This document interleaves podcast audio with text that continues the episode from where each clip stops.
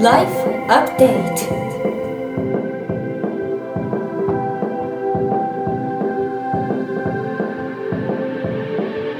ライフアップデート Life Update.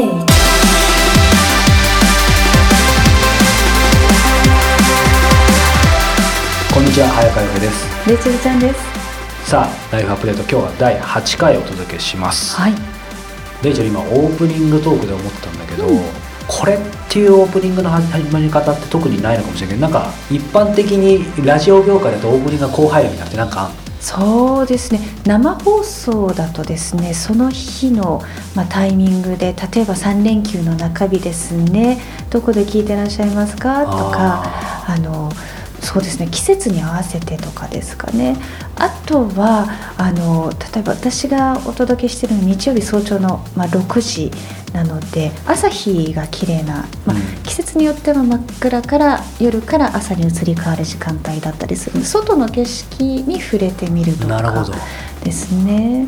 うん。そうか、まあ、ポッドキャストだとね良くも悪くも時間と場所関係ないからあれだけどで,、ねもそれあえて出してみても面白いかもしれないね、あとはあの自分が一番今ちょっとハマってること気になってることとか気づいたこと来る時にとかですかね。なるほどうん。ねそうか、まあ、そんなこうレイチェルのプロの話を聞きながら僕がこれから話そうとすることは非常にくだらないことなんですけえども、え何ですか？私ですね、えーなんて説明したらいいかな。街を歩いているとですね、うん。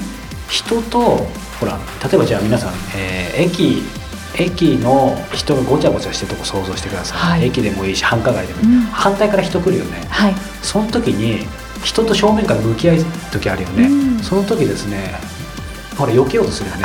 僕右行きました。そしたらレイチェルが向こうから来ました、うん。レイチェルも右行きました、うん。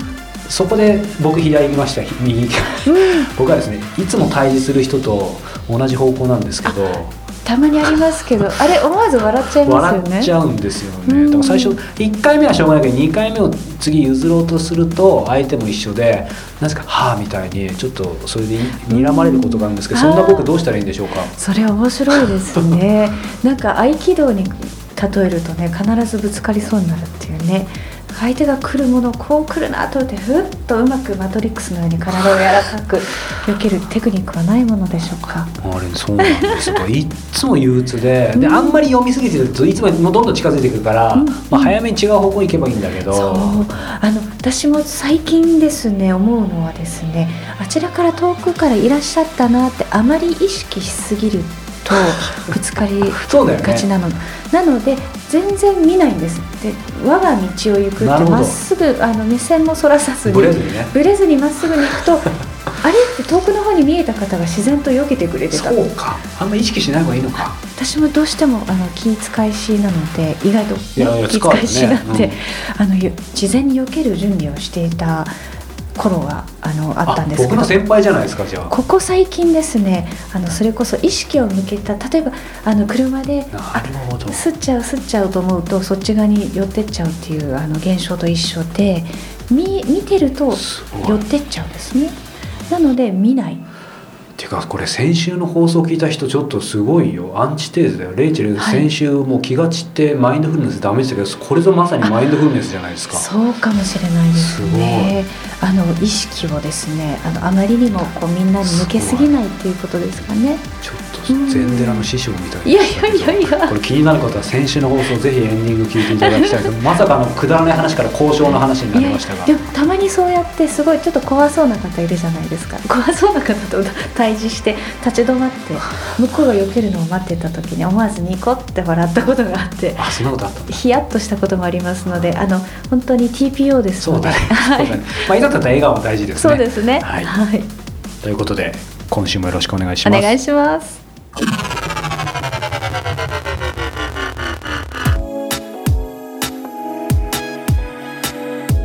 ライフアップデート今月は佐久間由美子さんライターの方、ね、インタビュー、ね、ふ結構また深いところまでねこう懐入ってきますね早そうです川さん。ね、うん。まあ、僕にはそれしかできないので、うん。たまにこう僕のスタイルって何かなと思う時あるんですけど、はい。まあ、途中からインタビュアーってねスタイルも何もなんか人によってはこう出せとかっていう人もいますけどあくまで相手をねうん。引き立てて引き出すのが仕事なんで、まあ、そんなことを考えつつまさにこのインタビューの中でも言ってると思いますけどやっぱりね大先輩でもあり活躍してる、はい。そのある意味インタビュアーとしても先輩な佐久間さんにいろんな話を聞きながら、まあ、本当に勉強になることがたくさんあって。でもこのインタビューって面白いのがまさにインタビューってね日本語にすると面会とか面談じゃないです。か、はい。面談って言うとちょっとあれだけど、だから人によってはね本当にもう一期一会って言葉があるようにまあそのインタビューでねあのその後お目にかかることない方も少なからずいますけど、はい。あの由美子さんは非常にありがたいことにねあの今回のインタビューの前にご縁をいただいてたんですけども今回のインタビューの後も、まあいろいろこうまあ僕もよくわからないんですけどもあの気に入ってくださって、まあ、その後も一緒にいろんなお仕事を、まあ、しないかみたいに言っていただいて、えー。実は彼女が最近結構日本に帰ってきていてことあるごとに呼んでいただいてそうで意外とねなんかまだ一緒にお酒飲む機会がなくて。そうなんです多か分結構あのインタビューでもお話しててベジタリアン気味だったり、うん。オーガニックな暮らし、まあ、ニューヨークのブルックリンにいらっしゃるので、はい、まさにそうですよね。中心地ですからね。そう。いう感じなんですけど多分お酒好きなんじゃないかなや強そうな、ね強そうね。私は勝手にインタビュー聞きながら絶対強いと思って一緒に飲みたくなるようなね、機会があればあるんですけど。うん共通の友人も実はね、はいそうです名前が出てきてびっくりしたんですけど。そうそうなんですけどもそう。なので何の話してたか忘れてしまいましたがそう、うん。あの非常になんて言うんだろうなまたお目にかかりたい人でもあるし、まあでもそう思ってるとね非常にこうやって縁もまたつながっていくのでね。うん。あの何が言いたいか思い出しました？こうよくやっぱりなんでしょうレイチェルも例えばどこかで初めて会った人いて別にそれは恋愛だけじゃなくて、でも普通にこの人とまた会いたいなとかっていう人いるじゃないですか。ですね。でもそれってやっぱり自分だけではどうしようもないもので、なんか僕も若い頃20代の頃からなんかこの人とつながりたいなとかいろいろあったんですけど、やっぱりそれってなんだろう自分だけじゃどうしようもないから、うん。途中からこうそういうのなくしたらやっぱり縁がつながる人でつながりますよそうですね。ねやっぱり仕事柄インタビューしなきゃとかあのいろいろ聞き出さなきゃとか思って仕事のこの、まあ、側面が強く前面に出てしまうとその人間らしさっていうのが引き出せないの。に自分という人間に戻る瞬間もね、しっかりと持たなきゃいけないなっていうのはありますからね。そうすると人間同士に共鳴し合ってまたつながるってねありますよね。はいまあ、そんな感じで、うん今回4回目ですが、うんえー皆様ぜひ聞いてみていただければと思います。それでは本編お楽しみください。やっぱりこれからの時代僕大切なのはまあ一応形としては海外にも今まで以上に行きやすいし、まあ、すぐつながれるじゃないですか。で、まあ、そういう時代だからこそなんか時代や環境に左右されずに何かを始めるのはそんなに難しくないと思うんですけどその自分らしくとか自分の仕事だったり自分の好きなことを僕ずっと思ってるのはその続けるっていうのはまた始めるよりもやっぱ難しいと思うんですよ、こう例えば成功ってことはあんま好きじゃないんですけど成功するっていうことはまあ、むず簡単ではないけどできるかもしれない。それやっぱキープし続けるのって難しいじゃないですか。第一線であり続ける。っていう意味でこう佐久間さんがこう今考える時代や環境に左右されずにこう自分らしく生き続けるために一番大切なことって何だと思いますか？好きなことがはっきりしていること？好きなことがはっきりしてること、うん。なんか続けるのって好きじゃなかったら続けられないでしょ、はい。でお金のためにやってるのか好きなだからやってるのかみたいなのは結構やっぱり精神的なね維持のために結構大きな違いがあると思っていて、で私はなんか好きなものがすごいはっきりしてるんですよ、だから5番街で店をやってるようなブランドとかには全く興味が持てないわけ。なるほど。はい。でもそれはそれが好きな人たちがいてそれを好きな人たちが書いたりとかしててそれでいい,、いいんだけどそうですね。それを私がやらないといけなかったらすごい苦痛だけど、でも私は好きなことだけを追いかけていたら飽きることもないしすごい楽しいですよ。でそれはなんかこうフリーランスって自分の手元にお金がいくらあるかよくわからないじゃないですか。意外とそんなもんですよねそう。だって経費とかいっぱいいつも持ち出してるし、なんか好きじゃなかったら続けていけない。そうですね、ダイレクトにきますダイレクトにいける、はい。だからそこの好きであるとか自分が好きなものを分かってるっていうことが大切なんだと思うんですよね、その自分のテイストがあるっていうか、はうんそれってこうこれを見てる聞いてる人ね、ラッキーにももう見つかってる人はラッキーですけどそうじゃない人もたくさんいると思うんですけど、まあ、その人たちにこうアドバイスするアドバイスというかもし何かあるとしたら。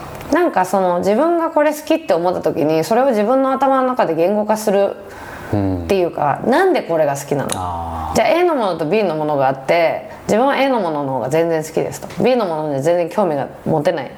じゃあなんでじゃあなんで A が好きかみたいな、でそれって結構やっぱり自分が子供の頃に見たものとかはい。とかとつながってたりとかするかもしれないし例えば好きな洋服と好きな食べ物と好きな音楽とかって絶対なんかつながってると思うの。でそういうことをなんか考えたりとか、そうかなんかじゃあちゃんとある意味 意識的かわかんないですけどそういうのを多分やってきてちゃんと今があるっていうそうでもすごい無意識だだったんですよ別に自己分析みたいなことしてるわけじゃないわけですよ、ね、そうそうだけどあもっと前からそれ気づいてたらな分かりやすかったよなっては思うから、そのなんかうん。うん。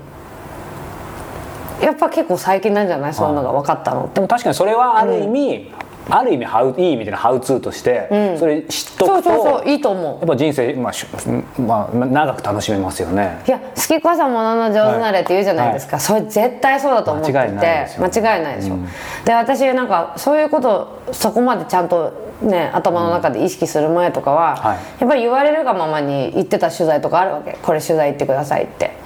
で全然自分には分からんってものとか。はいもう何がいいのか本当に分かりません。このブリブリした感じ。とかなんかこうレースがついてたりとか、はい。まあ、今服の話で言ってますけど。でこう女性誌とか見ててもさ、はい。モテる」とか書いてあるとさなんで私がモテるために そんな服選ばないといけないんだろうみたいな、はい。うん。そういうのとかすごい嫌だったんだけど、で嫌なものは分かるんだけど、自分がおもろいって思うものがどうしておもろいかっていうのは、そこまで言語ができてなかった。はい。今はわかる、はい。なんとなく、ううん。んそのステータスクオにそうか。うん、違うっていう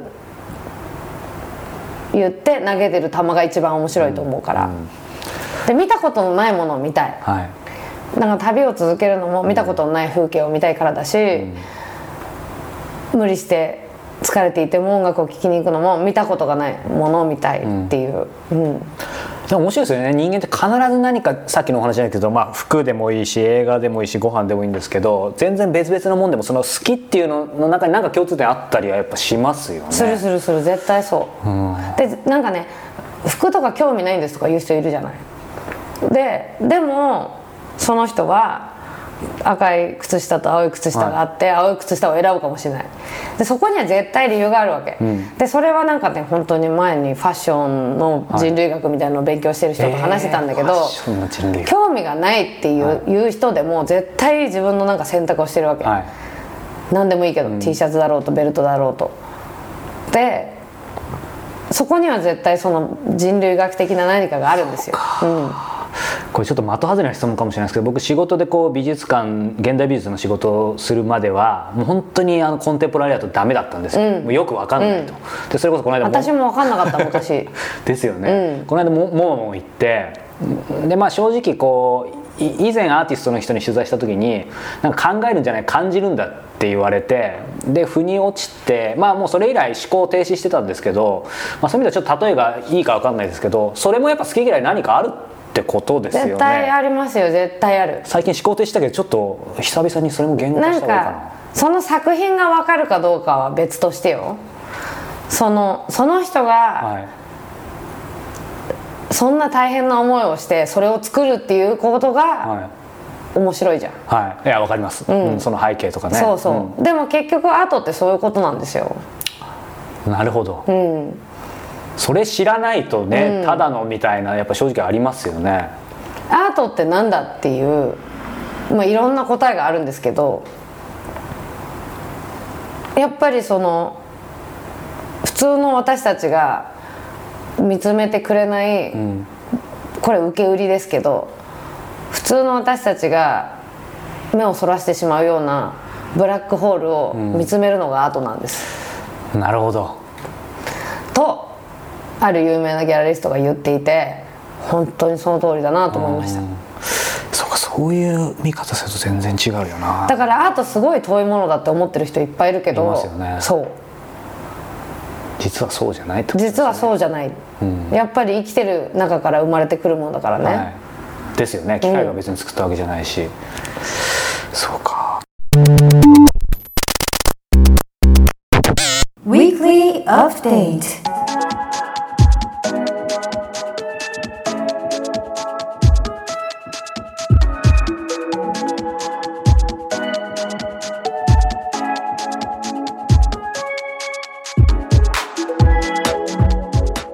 Weekly Update 早川さん今週は何でしょうか？今週は B ライフです。B ライフっていうのは素敵な響きですが何ですか、はい、えーヨガの、えー YouTube のチャンネルです。えー、気づいてみたらこのなんでしょう番組ではい。他のこうしかも YouTube の番組紹介することないんですけど まあどちらかっていうとですね、えーまあ、YouTube と番組というよりヨガ、うん。おすすめのヨガの映像ですえね、ー。あのレイチェルヨガは？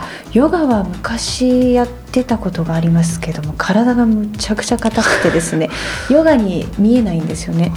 何やってるんだろう。柔らかそうだけどね。めちゃくちゃ硬いですね。あもう直角であの屈屈伸とかもほとんど届かないですね。膝下ぐらいですかね。あら。だからそれやめちゃったのがなんで硬いからやめたの？今ジムであのあまりにも硬すぎてあのパーソナルトレーナーさに言ってたね。トレーニングする前にストレッチですね。なんかヨガに行き着く全然前そうなんえだ早川さんヨガやってるんですね？僕はもう8年ぐらい。長い。もともとそう8年ぐらい前に始めていいわゆるヨガスタジオ一通り通ってで結構継続力が自分でのもねあるんですよ。ね。あるんですけど、うん。途中からやっぱりその海外とか仕事でいろいろもうなんか一つのところに通えなくなって、うん。で途中でこの番組でも何度も紹介してるんですけどあの、えー三木亮介さんの、えーと「ロングブレス。あ」はい。ああれ私も教わりました彼ご本人からあ本当に？うん本もいっぱいありました。そうそう。で僕そのうちの一冊で日替わりの DVD を買って、えー、とそれを毎朝10分ぐらいをもうそれも7年ぐらいやってるんですよ。すごい。やでっぱり結続けると聞きます、うん聞きます。で時間と場所を選ばないからあ iPad に入れてでそれをやってて非常にいいんですけど、えー、とここに来てそれ7年やっててねやっぱりこうなんだろうなちょっとリラックスが欲しいなと。ロングブレスも多分効果あると思うんですけど、はい。やっぱりちょっとこうしかも三木亮介さんです。これ半分ギャグなんですけど、あの裸の三木亮介さんと向き合ってですね、うん。毎回こうトレーニングしてる感はあるんですけどちょっと癒し欲しいなと。そうですね。そうそうそう。男っぽい感じそうですね。だまあ両方いいんですけど、うん。その時にまあヨガをスタジオ最近も通ってないしいいし通う日はないんだけどロングブレスと同じ、えー発想でなんかいい映像ないかなと。でいろいろ DVD ブックとかも買ったんですけど、はい。い、まいちで、うんうん意外とこんな時代が YouTube でなんかあるんじゃないかと思って検索したらこれ多分 YouTube でヨガだったら皆さん知ってる方もいらっしゃると思うんです。多分一番ね有名だと思うんだ。へー。B ライフって言ってチャンネル登録20万ってすごいですすよごねいですね。まあでも多分 CM も入ってたから、えー。YouTuber かもしれない。映像が美しいですねまた。B ライフ BELIFE で検索すれば出てきますけど、この先生マリコ先生っていうんですけど、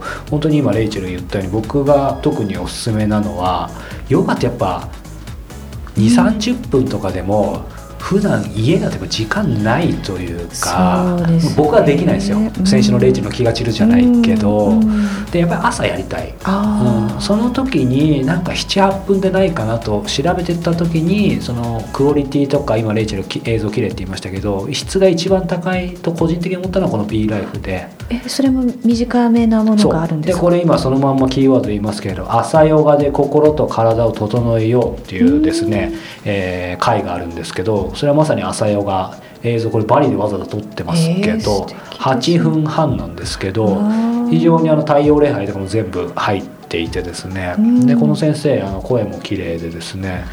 それ大事ですね。あの音声もそうだしあの見ていてこう長く続くっていうのは。うんやっぱりまあこの番組自体もそうですけどなんかその聞くものとか見るものって、まあ、文字通り見た目とか声とか大事ね。相性もありますからね。そうそうそうそう、ん。なのでこの B ライフは非常にですね他にももうチャンネルがこの先生すごい精力的でもう100以上コンテンツあるんじゃないすかな。ごいですね。あこれちょっと見てください。すごいですよ視聴回数59万回とか43万回って。それだけみんなねあのお家でしっかりやりたいなっていう方がそうなんですよ。うん。なので、まあ、他にもねヨガの DVD 映像あったりもすると思うんですけど、まあ、個人的には最近この B ライフが熱くてですへねー。この先生実際ヨガの教室もたまにやってるみたいなんでまあ、機会があれば行ってみたいなとは思ってあ日本でやってらっしゃるんですね。そうそうなので行ってみたいなと思ってるんですけど。いいですね。私もちょっとはい。今年からジムに入って、まあ、先月は3回しか行けてないんですあそう。あでも優秀じゃん。でもね3回でもいいでしょ。3回でも体重が2 3キロ減ってるんですあすごいねでお酒の量ももちろん減らしてないし炭水化物もラーメン替え玉もやってますしだからやっぱり大丈夫かな？え？いつかレイチェルがほらなんかこんなこと言いたくないけどなんか入院とかしたらさ大丈夫。これ聞いてる方がほらやっぱりってやっぱそれはねお酒のせいにしちゃいけません。何？ななはい、何大丈夫それってはその時です何かのせいではありませんはい、だからこのままだとウィークリーアップデートっぽくない終わり方になりますが、はい、そんなレイチェルにもぜひね、はいあの機会があればヨガやってみてくださあい。りがとうございます。ウィークリーアップデート早川さんのおすすめは B ライフでした。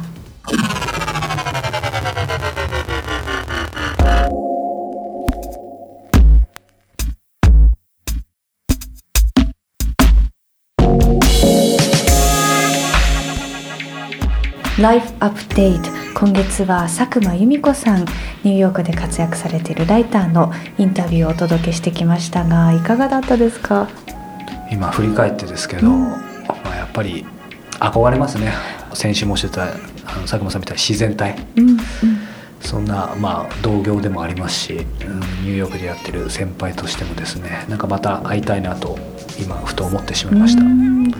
うんねえいろんな方がこれからこの番組登場すると思うんですけどね。どういう方をこの選んでいくっていうかそのご縁をこう手繰り寄せていくかっていうのはそれこそご縁だったりタイミングですよね。そうですね。なので今もあのやっぱりインタビューしたい方とかいろんなご縁いただいてるんですけど、うん。一つ気をつけなきゃいけないのはレイチェどうだろう。レイチェルも自分でポッドキャストとかやったら同じかもしれないけど多分ある意味自由なわけですよ。もう会いたい人どんどん会えるし、ね。